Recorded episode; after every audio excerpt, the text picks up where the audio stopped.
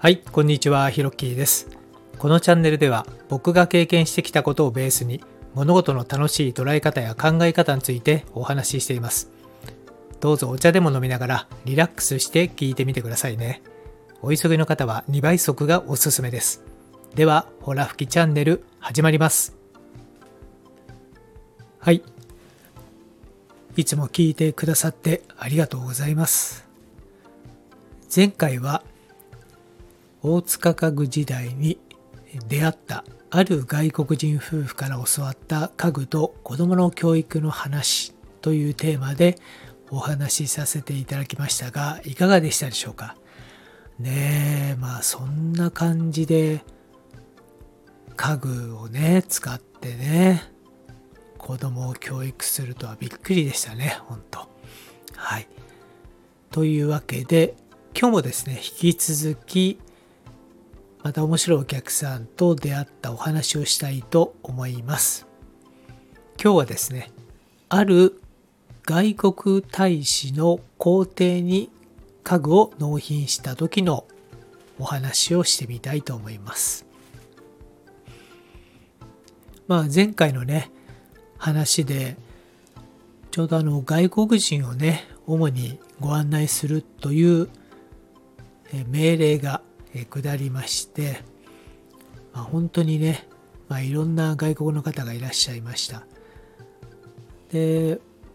大体日本にね、数年間、滞在するんで、いろいろと、家具を買いに来ましたっていう方はほとんどでですね。で、その中で、最も印象深かったのがですね、外国の大使が日本に赴任してくるとですね、大体家具を一式揃えたり、もしくは一部をね買い替えたりするらしいんですけれども、いろんな国のですね、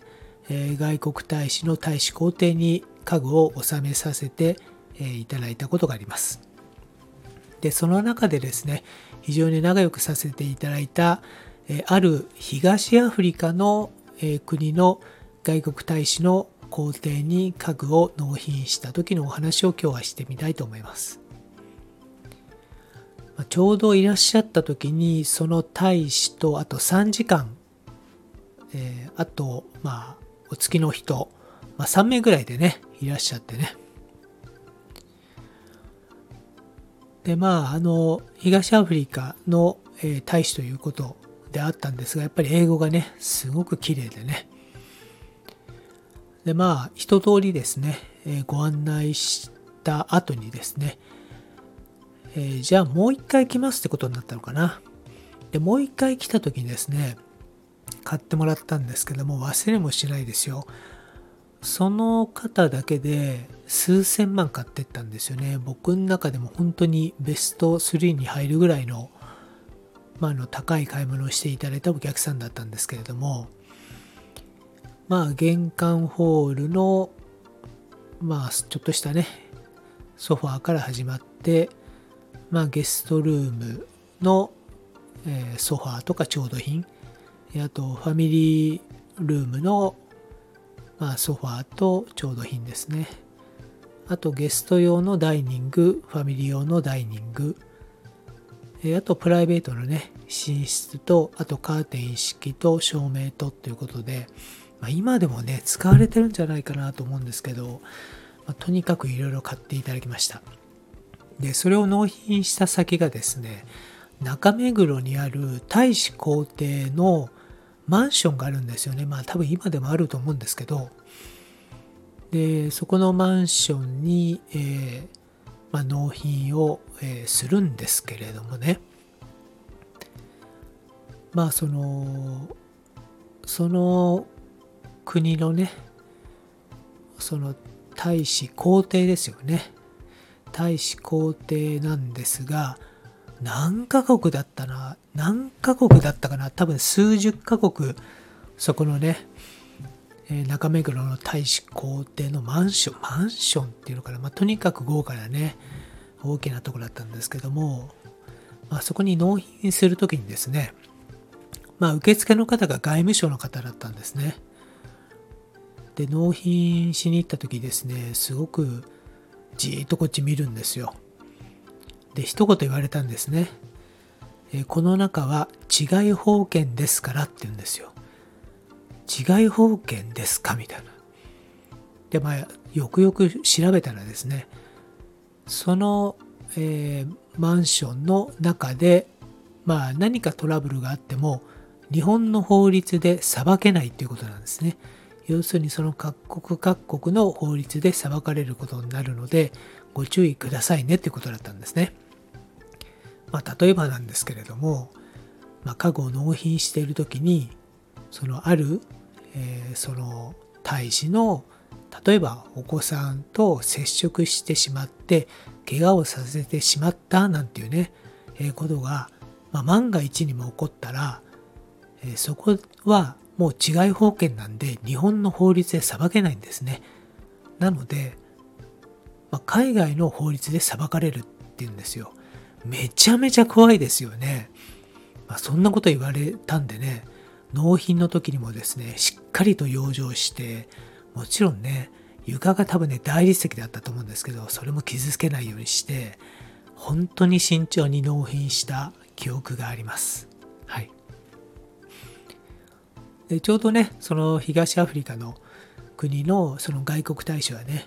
非常に優しくてね、奥様も素敵な人でね。で、その後一回遊びにおいでよなんて言ってね、ご馳走してくれたんでね、そこでいろいろお話ししたんですけれども、任期がね、5年ぐらいなんだとかいうお話とかね、あと昭和天皇とだったかな、今の上皇様ですかね、どちらか忘れたんですが、大使でね赴任された時に、陛下と一緒にね写真を撮られているとかですね。あとは、意外とそのね現地の国ではね農業もしているんだよとかね、そういういろんなお話を聞かせていただいたんですよね。はい。とにかくね人間味あふれた方でね、もうね本国に戻られていて、どんどんもう変わってね、いると思うんですけれども、そういった形で、外国大使のね公邸に、家具を納品させていただいて、非常にね、緊張した思いで家具の方をですね納品させていただいたというお話でございました。他にもね、いろんな国に納品させていただいたんですけれども、それぞれね非常に特色のある、家具をね入れさせていただいたっていう思い出がありますよね。懐かしいですね。こうしてね考えると、なんだかんだ言ってね、やっぱり、